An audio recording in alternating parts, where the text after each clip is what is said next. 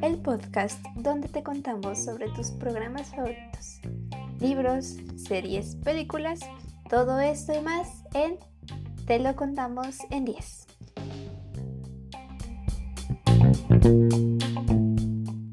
Buenas, buenas seres mágicos y magos con ganas de aprender sobre el mundo mágico. Mi nombre es Getsubel Ortiz y el día de hoy, con ayuda de la voz chillona, continuaremos con la increíble saga de Harry Potter.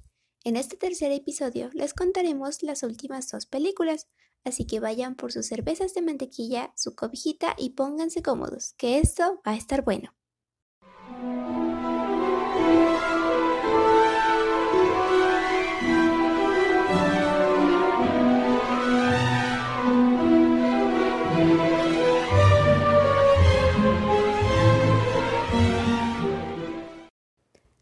Las aventuras de Harry continúan en las Reliquias de la Muerte, parte 1.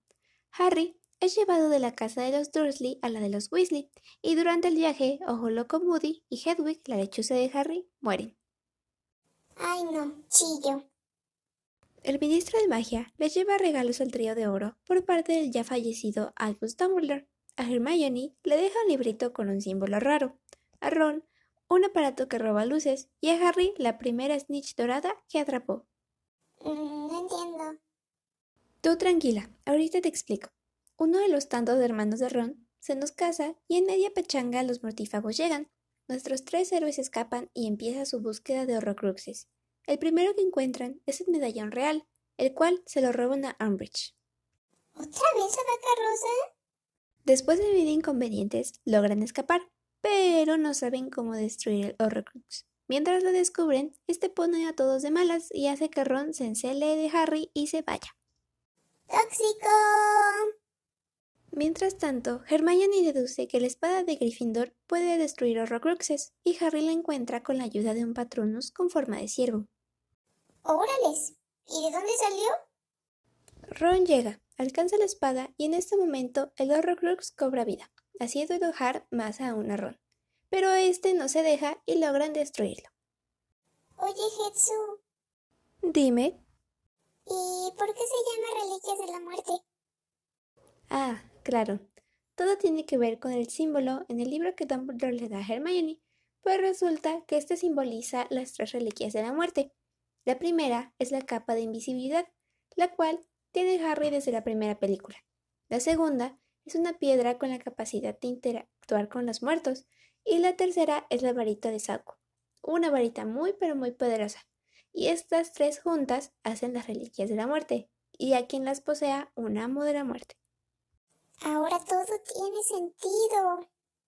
Nuestros héroes son perseguidos por mercenarios y estos los capturan, llevándolos a la mansión de los Malfoy, donde torturan a Hermione y encierran a Ron y a Harry con otros amigos. Harry pide ayuda con un espejo mágico y quien acude al rescate es el mismísimo Dobby.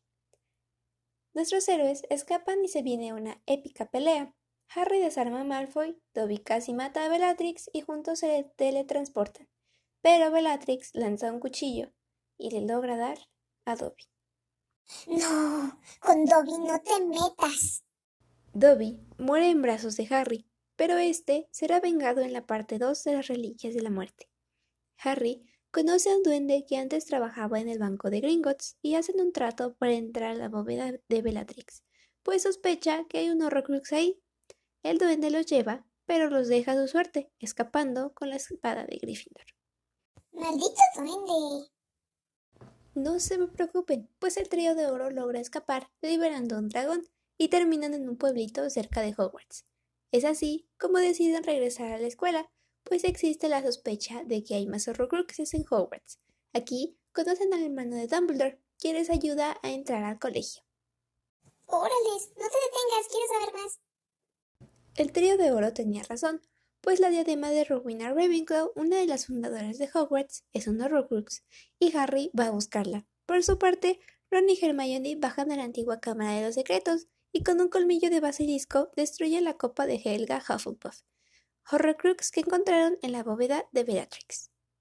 Nuestros héroes descubren que Nagini, la serpiente que siempre acompaña a Voldemort, es el siguiente Horrocrux. En eso están cuando encuentran a Snape y a Voldemort hablando, Este le dice a Snape que la varita no le es fiel, pues al Severus matar a Dumbledore, la varita le corresponde a Snape. De este modo, Voldy asesina a Severus. Ya te dije que Bellatrix me cae mal. Con sus últimos alientos de vida, Snape le pide a Harry tomar sus lágrimas y de esta manera ver sus recuerdos. Así lo hace y descubre que Snape estuvo enamorado de su madre desde que eran niños, y al morir ella trabajaba con Dumbledore para proteger a Harry. Entonces no era malo, pero si mató a Albus Dumbledore. Te explico. Dumbledore le dice a Snape que está muriendo por su lucha con los Horrocruxes y le dice que cuando sea el momento deberá ser Snape quien lo mate. Potter se entera que era de Severus el patrono del ciervo. Asimismo, se entera que al rebotarle la maldición a Voldemort cuando Harry era un bebé, una parte del alma de Voldemort está dentro de él, y para derrotarlo, Harry deberá morir. Lo criaron como cerdito para matadero. Harry acepta su destino, y con ayuda de la piedra de la resurrección, la cual estaba en la Snitch, invoca a sus padres, a Sirius y a Lupin, quien murió recientemente, y ellos le dan la fuerza necesaria para enfrentarse a Voldemort. Es así como va con el Señor Tenebroso, y este asesina a Harry Potter. ¿Así termina la saga? No puede terminar así. Sigue hablando. Nuestro héroe despierta en el limbo, y aquí se encuentra con el espíritu de Dumbledore. La parte del alma de Voldemort que estaba en Harry fue asesinada, pero él sigue vivo. Así que regresa al mundo de los mortales, pero finge estar muerto por un rato. Ay, babosa, me asustas, burra. Voldemort regresa a Hogwarts anunciando la muerte de Harry, y aprovechando la vulnerabilidad de los demás, pide la rendición de todos, pero Neville no se rinde y le da valor a los demás.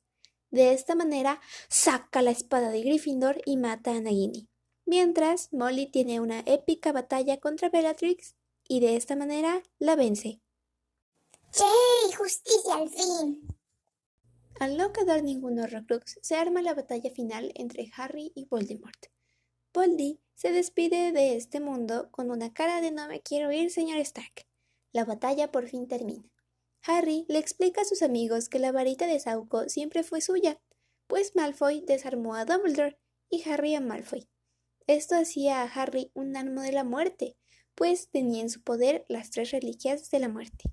¡Wow! Es más poderoso de lo que pensaba. ¿Qué hará con ese poder? ¿Conquistará el mundo? Lamento interrumpirte, pero no. En realidad, rompe la varita de Sauco. ¿Qué hizo qué? Sí, la rompe. Bueno, en los libros usa la varita de Sauco para arreglar la suya, y después la regresa a la tumba de Dumbledore. Pero bueno. Y con eso llegamos al final de la saga. Después vemos que todos ya tienen sus chamaquitos, los llevan a Hogwarts y son padres responsables. Pero... Sin pero. Y así es como terminamos la saga de Harry Potter y el capítulo número 3 con ella. Esperamos que haya sido de su agrado, pues fue muy agradable pasar el rato con ustedes. Recomiéndenos qué otras series, sagas, películas, músicas, lo que se les ocurra, podemos hablar en los siguientes episodios. Me despido y esto fue Te lo contamos en 10.